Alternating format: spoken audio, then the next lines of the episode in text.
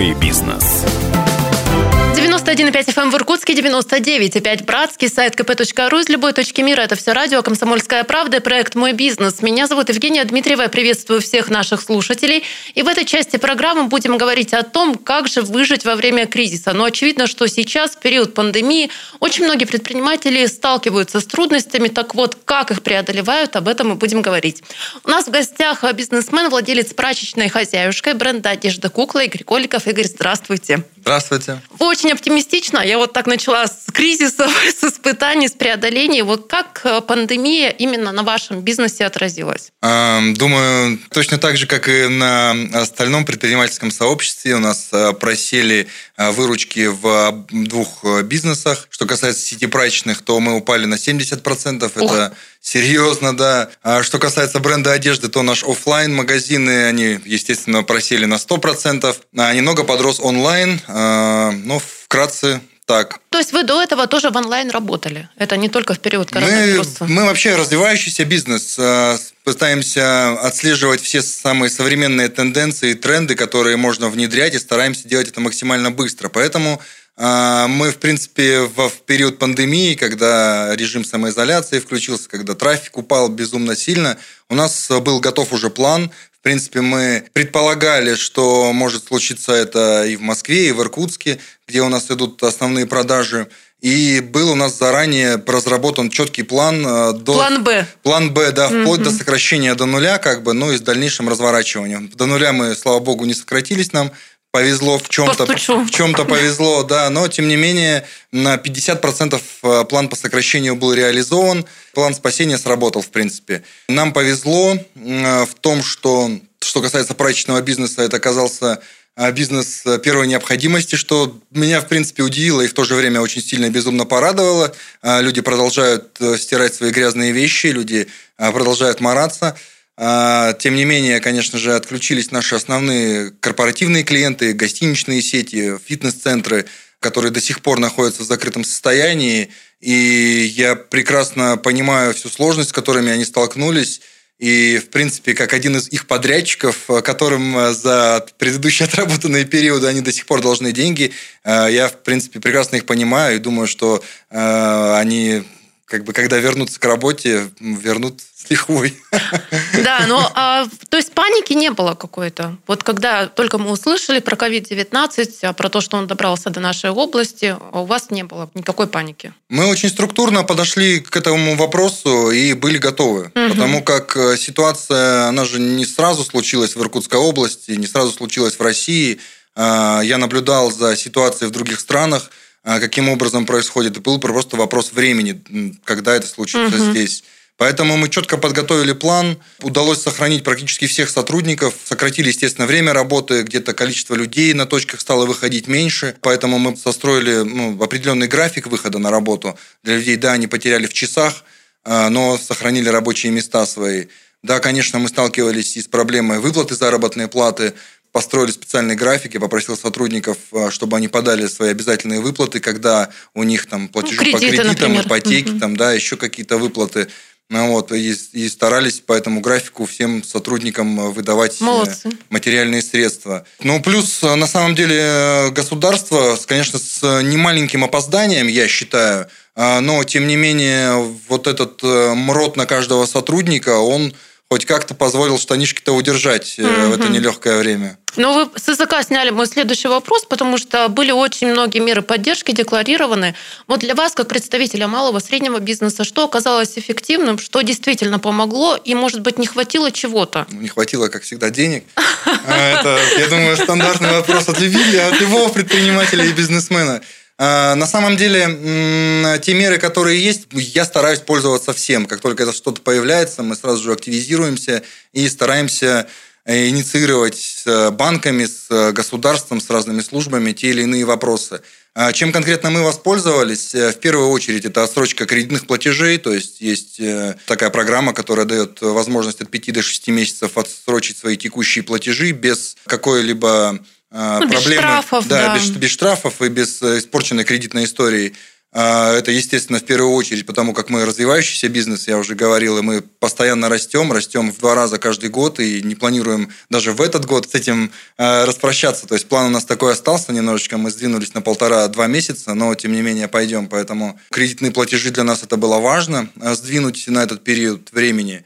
Второе, это мы попали в наиболее пострадавшие отрасли, как бизнес прачечной и химчистки, к сожалению, производство одежды туда не попало, наше второе юрлицо. Тем не менее, здесь мы смогли, э, можем рассчитывать на полную отмену налоговых обязательств за второй квартал, за исключением эн дэ эф эл за персонал, но это как бы стандартная процедура. Поэтому это тоже довольно-таки неплохо.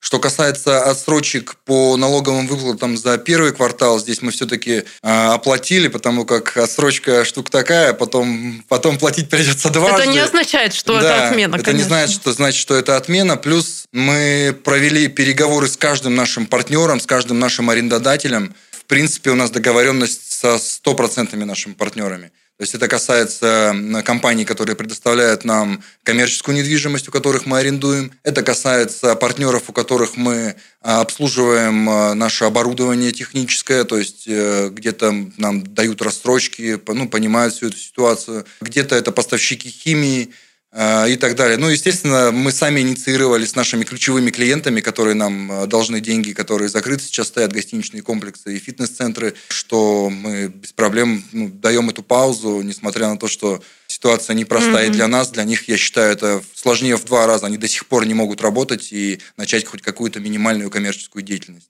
Есть такая фраза у нас, например, руководитель да, нашего филиала, профессор, доктор исторических наук Станислав Гальфарб всегда говорит, что кризис – это время возможностей, время встрепенуться, время подвигов, поиска каких-то нестандартных решений. Вы с этим согласны?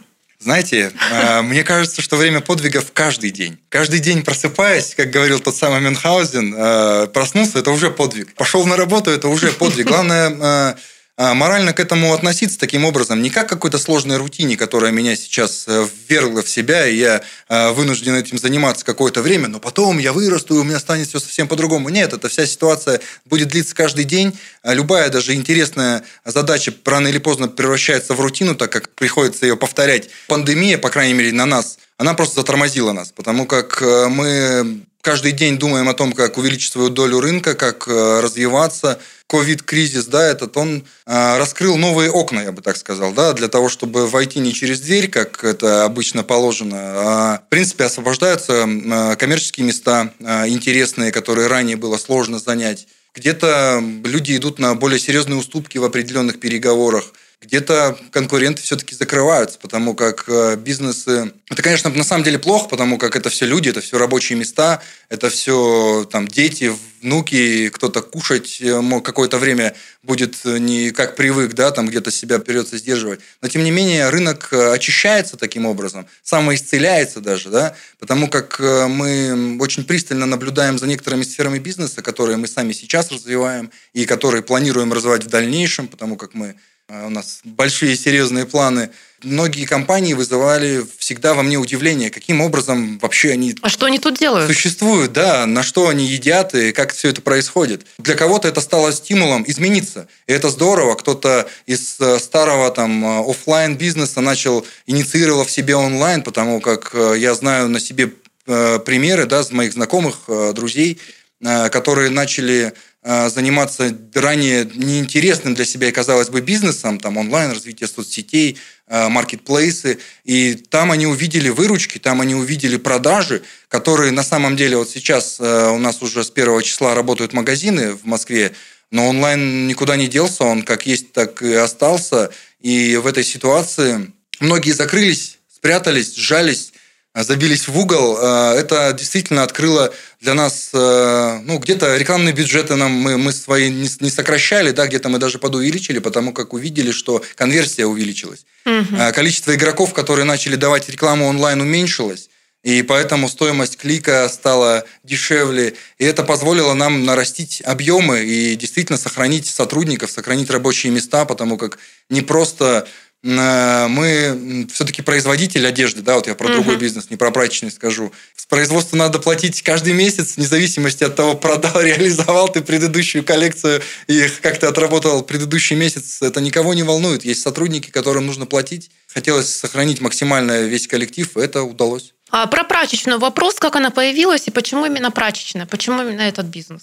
На самом деле это бизнес, которым почему-то никто не хочет заниматься. Всем почему-то кажется, что надо заниматься чем-то великолепным, интересным, лучезарным, креативным, там ай ти, я не знаю.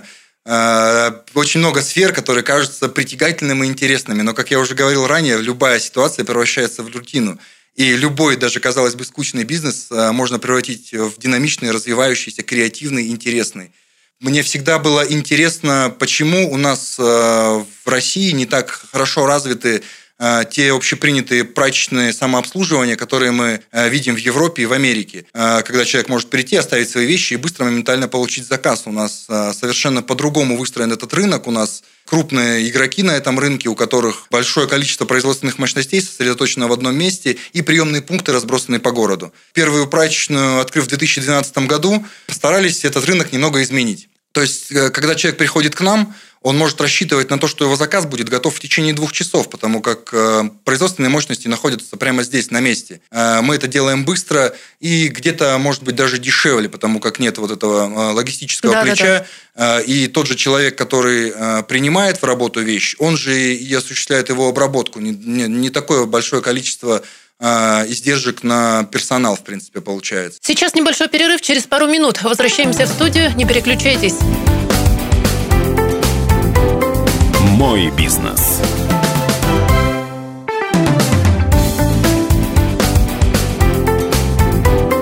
Мой бизнес.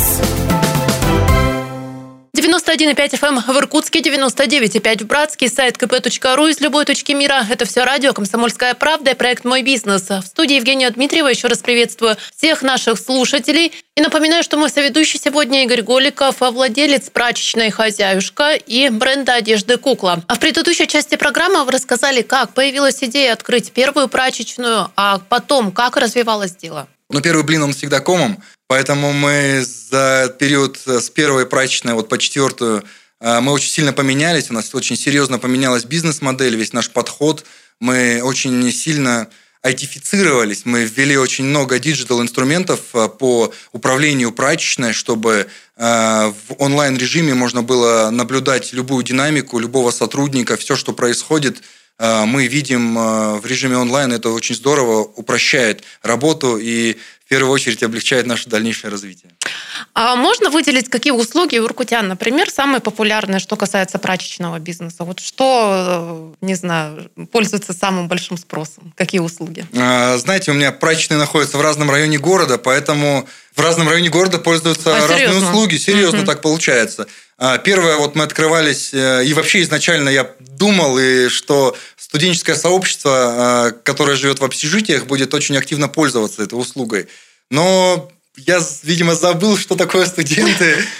Этим людям, ну, как бы... Это, ну, они это экономят кажется, на всем. Это излишество, да? Да, они экономят на всем. Да, конечно, они приходят в любом случае, у них грязные вещи, их нужно где-то стирать, а у нас профессиональное промышленное оборудование – это хорошие, хорошая химия и качество э, великолепное. Э, но, тем не менее, доля их даже там э, невысокая. Э, в основном у нас пользуются спросом э, крупногабаритные вещи – пуховики, одеяла, пледы. Э, но, тем не менее, допустим, прачечная в районе центрального рынка – там люди просто приносят постирать свои вещи. Джинсы, кофты, футболки, шорты, все что угодно. Нередкие случаи, до сих пор меня это поражает. К нам приходят люди, раздеваются, садятся в комфортную зону ожидания. У нас везде стоят диванчики, стоят кулеры, заворачиваются там в полотенце, стирают свои вещи, и чистые, сухие уже выходят от нас домой или по делам. Ну, это лайфхак какой-то, да.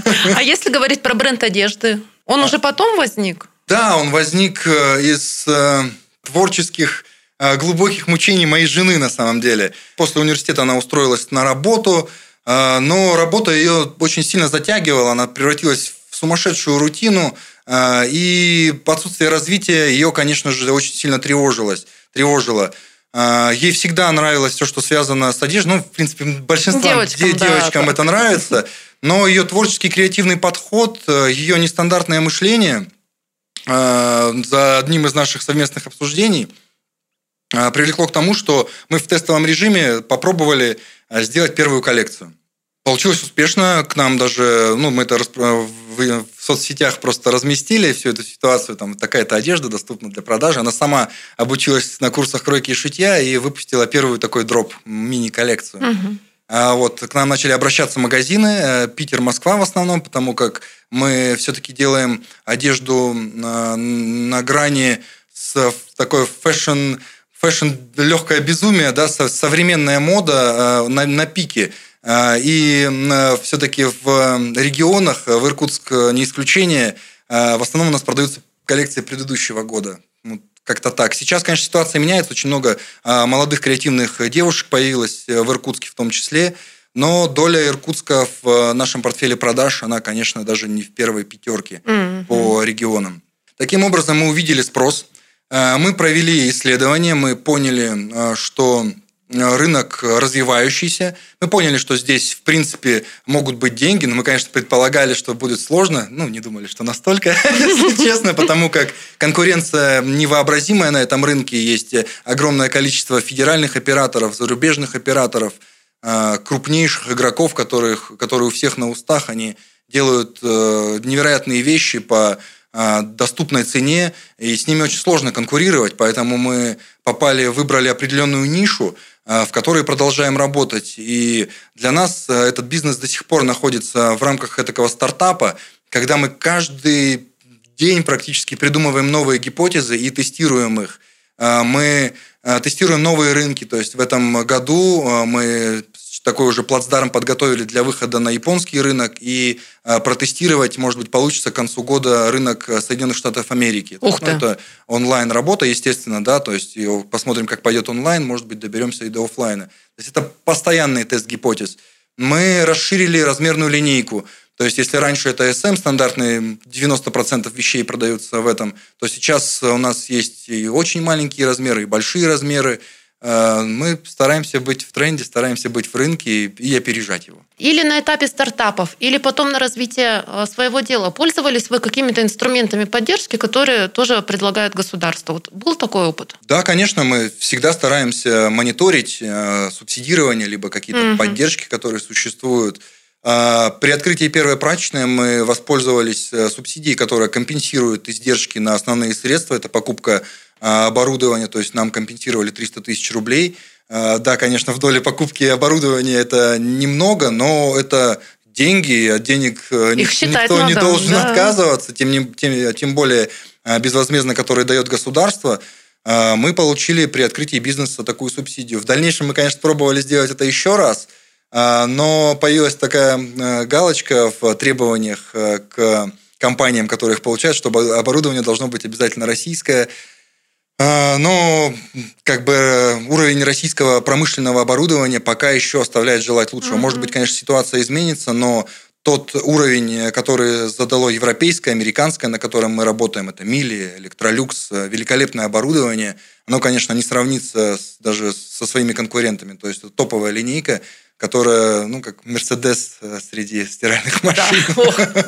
Игорь, вопрос не про бизнес. Что вас вдохновляет? Что вам помогает подзапитать свои батарейки, переключиться? Конкуренция. Конкуренция, серьезно? Конечно, конечно, это же здорово. Вот эта пандемия, ух, как это было супер вообще. Каждый, каждый день, бесконечный рабочий день просто. Только так меня это действительно мотивирует. Меня мотивирует то, чего мы сможем добиться в будущем. Каждый день прилагаем максимум усилий. Меня мотивируют успехи людей, которые сейчас живут, жили раньше, которые добились неимоверных успехов. Для меня это мои менторы, пусть они меня не знают лично, но, тем не менее, это то, что меня мотивирует, это уровень, который можно достичь. Игорь, я желаю, чтобы ваши планы все сбывались, чтобы ваши успехи только множились, но и никакие пандемии, чтобы не были страшны. Я убеждаюсь, что все нам нипочем, никакой кризис, когда горят глаза. Спасибо большое. Спасибо большое, что пригласили. А, да, всех благодарю за внимание и до встречи в эфире.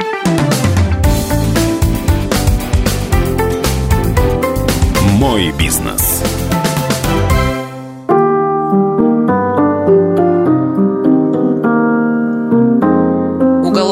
профессора истории на радио «Комсомольская правда».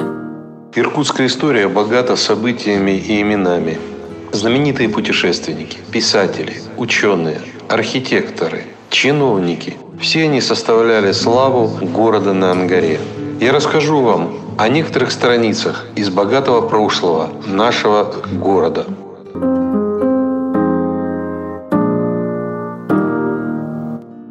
Я продолжу рассказывать о том, каким был Иркутск в семнадцатом-восемнадцатом веках. Под иркутским парусом ходило большинство кораблей Байкальской флотилии на Охотском море и в Восточном океане. А Иван Шароглазов в предместье Глазкова сам стал выращивать пеньку. Крупным дельцом слыл и Михаил Сибиряков. Он открыл специальное полотняное производство. Братья, гость Иван и купчина гостиной сотни Алексей Ушаковы входили в число самых крупных хлебных, квасных, пивных, винных и банных откупщиков. Они владели пашнями и мельницами, солеварницами и солодовнями. Товары их раннекапиталистических предприятий можно было встретить в самых крупных городах Сибири и Европейской России. В тысяча шестьсот восемьдесят шестом году Ушаковы отправились в Ярославль и наняли там шесть мастеров на несколько лет для изготовления добрым мастерством против ярославского четырнадцать тысяч восемьсот юфтей кожи из расчета по две юфти кож каждому за день и обучение двух ушаковских людей своему мастерству отделки кож от заления до окраски. В тысяча шестьсот восемьдесят восьмом году иркутский посадский Иван Штинников открыл мыловаренный завод. В тысяча шестьсот девяносто пятом году он ходил с самостоятельным торгом в Китай, а вскоре его можно было увидеть во главе иркутской таможни. В тысяча семьсот пятидесятом году на левом берегу реки Ангары у устья Иркута Прокопьев поставил стекольный завод. А в тысяча семьсот шестьдесят восьмом году в Иркутске появляется вторая стекольная мануфактура. В тысяча семьсот сороковом году появились в Иркутске братья Андрей и Алексей Курсины. Они стали производить опыты по изготовлению из местных материалов фарфоровых изделий. Один из братьев специально отправился в Китай, чтобы узнать, в чем секрет знаменитого китайского фарфора. Основы производства иркутского фарфора были заложены. В начале восемнадцатого века Алексей Евсеевич Полевой, отец будущих знаменитых литераторов, освоил производство фаянса в Иркутске. Через несколько десятков лет в Тольцах станут делать настоящие фарфоровые изделия. Пройдет еще немало лет, и в устье реки Хайты встанет завод, где получат фарфор изумительной красоты. Слава о нем разнесется по всей России. Но как торгует иркутский купец и ремесленник, что за мысли рождаются в их голове? Интересуются ли они еще чем-нибудь, кроме торга и денег? Вот несколько любопытных высказываний на сей счет. Из описания иркутского наместничества тысяча семьсот девяносто второго года. Товары получают из Москвы, от города Архангельского, а также с ярмарок Маркаревской, Ирбитской и Енисейской, азиатские из китайского государства. И во все онные места отвозят для продажи пышные товары. Нет недостатка ни в виноградных винах, ни в водках, ни в сахаре, ни в чае, ни в сукнах, полотнах и материях. Легко можно достать всякую посуду – серебряную, медную, хрустальную, деревянную, масло, уксус, спирты, травы, краски и все прочее, что только есть в Москве и Петербурге. Только что не в равном качестве, количестве и цене. Александров, посетивший Иркутск в тысяча восемьсот двадцать седьмом году, оставил любопытные высказывания, как раз по интересующей нас теме. Тут продавалось все, кроме птичьего молока. Потанин. Города Восточной Сибири отличались от городов Западной тем, что последние отвозили в Европейскую Россию громоздкие сырьевые материалы для заводской обработки, так называемый жировой товар и другие произведения сельской промышленности. Тогда как города Восточной Сибири доставляли в Европейскую Россию дорогие и удобные для перевозки продукты – золото, меха, чай. Купцы Западной Сибири со своими тяжелыми и громоздкими, но дешевыми товарами ездили сбывать их на ярмарку в Ирбит, Купцы же Восточной Сибири приезжали со своим легким для провоза, но дорогими мехами и чаями до Нижегородской ярмарки. Таким образом, иркутские купцы имели случай ежегодно проезжать на тысячу верст дальше на запад и очень близко подъезжали к столице государства, особенно к Москве. Для усвоения, если не духовной, то, по крайней мере, внешней культуры иркутские отправители сибирских товаров были поставлены выгоднее, чем жители западносибирских городов. А вывод Потанин сделал такой. Поэтому иркутский купец – поставщик на запад элегантных продуктов Востока – золота, соболей, чая. Томский купец отправляет кожи, сало, шерсть. Иркутянин – негациант, томич – просол. Негациант ищет удовольствие в чтении книг, в беседе с учеными, путешествии с просветительскими целями. Выскочка из просолов находит их только в удовлетворении своих животных потребностей. Приведем еще один показательный факт, характеризующий роль и значение Иркутска в сибирской жизни. Когда в конце восемнадцатого века в Москве была создана Екатерининская комиссия для составления проекта нового уложения, в числе заседателей было двадцать девять представителей Сибири. Иркутскую губернию и, главным образом, Иркутск представляли восемь человек. Немногие города России так активно участвовали во внешнеполитической деятельности, как Иркутск. Он становится проводником русско-монгольских и русско-китайских экономических и культурных связей. В тысяча семьсот девяносто третьем году существовал даже проект создания компаний на паях местными купцами для развития этих контактов. Составление каравана, закупка товаров, найм работников – все это должно было осуществляться в Иркутске. Компаньоны пытались заинтересовать правительство, предполагали вывоз из Китая предметов, необходимые стране, главным образом драгоценные металлы и сырье для промышленных предприятий – золото, серебро, шелк, сырец, ревень, сахар. Предлагалась даже промышленная переработка некоторых видов сырья. Так планировалось создание в Иркутске или близ него сахарного завода, для чего авторы проекта и спрашивали государственные привилегии. Иркутские купцы часто бывали в Урге. Они вели здесь обмен товарами, заключали сделки. Золотой век для купечества наступил в тысяча семьсот шестьдесят втором году, когда отменили казенную монополию в кяхтинской торговле и разрешили торговать всеми видами пушнины. В пятидесятые и шестидесятые года восемнадцатого века Иркутск, наряду с Москвой, Петербургом, Казанью, Киевом, Ригой, Харьковом, Калугой и Нижним Новгородом входил в число важнейших городов России. Именно тогда эти города считались главными торговыми, ремесленными и промышленными центрами страны. Именно они снабжали Россию товарами местного и заграничного производства. В тысяча семьсот шестьдесят девятом году в Иркутске учреждается банковская контора. Вместо магистрата ратуши в тысяча семьсот восемьдесят седьмом году открывается городская дума, призванная управлять общественными делами. Это стало следствием введения в тысяча семьсот восемьдесят пятом году городового положения. Что же нового приобрел Иркутск с появлением этого крайне важного и необходимого документа? Прежде всего, расширился сам состав общества городского, в который попали теперь все проживающие в Иркутске и имеющие недвижимость или иную собственность. Иркутяне получили право выбирать своего городского голову. Сам голова мог быть избран, если ему было не менее двадцати пяти лет, и он обладал капиталом – не менее пяти тысяч рублей. Все иркутское общество разделилось на шесть категорий. Настоящими городовыми обывателями становились лишь те, кто имел собственность или недвижимость. Далее шли купцы первых трех гильдий, затем шла группа цеховых ремесленников, затем иногородние и иностранцы, работающие в Иркутске. Пятую группу составляли именитые граждане, судовладельцы или люди свободных профессий с высоким образовательным цензом.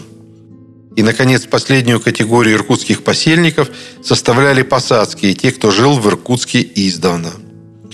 Такой крайне сложной и регламентированной системой представляется начальное самоуправление иркутского общества. Иркутян к моменту начала истории самоуправления в городе было немало по тем временам. В тысяча семьсот девяносто втором году в Иркутске проживало ни много ни мало почти девять тысяч человек обоего полу. Только в купеческих гильдиях значилось более пятисот человек.